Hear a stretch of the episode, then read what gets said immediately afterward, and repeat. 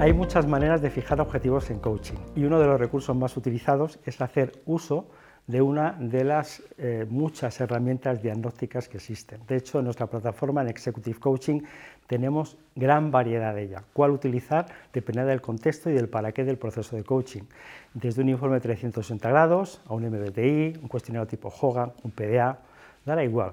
De hecho, a veces no tendré ni siquiera la oportunidad de hacer uso de una herramienta diagnóstica y en ese caso es muy sencillo fijar esos objetivos. Lo primero, tener claro dónde voy, fijar el resultado.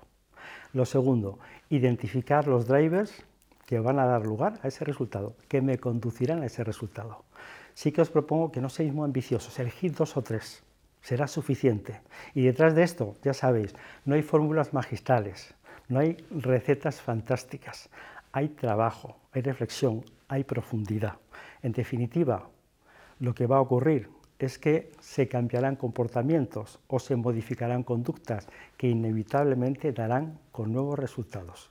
Si quieres que te digamos cómo hacerlo, ponte en contacto con nosotros. Soy Jorge Salinas y te hablo desde Executive Coaching, de Mobile Coaching Company.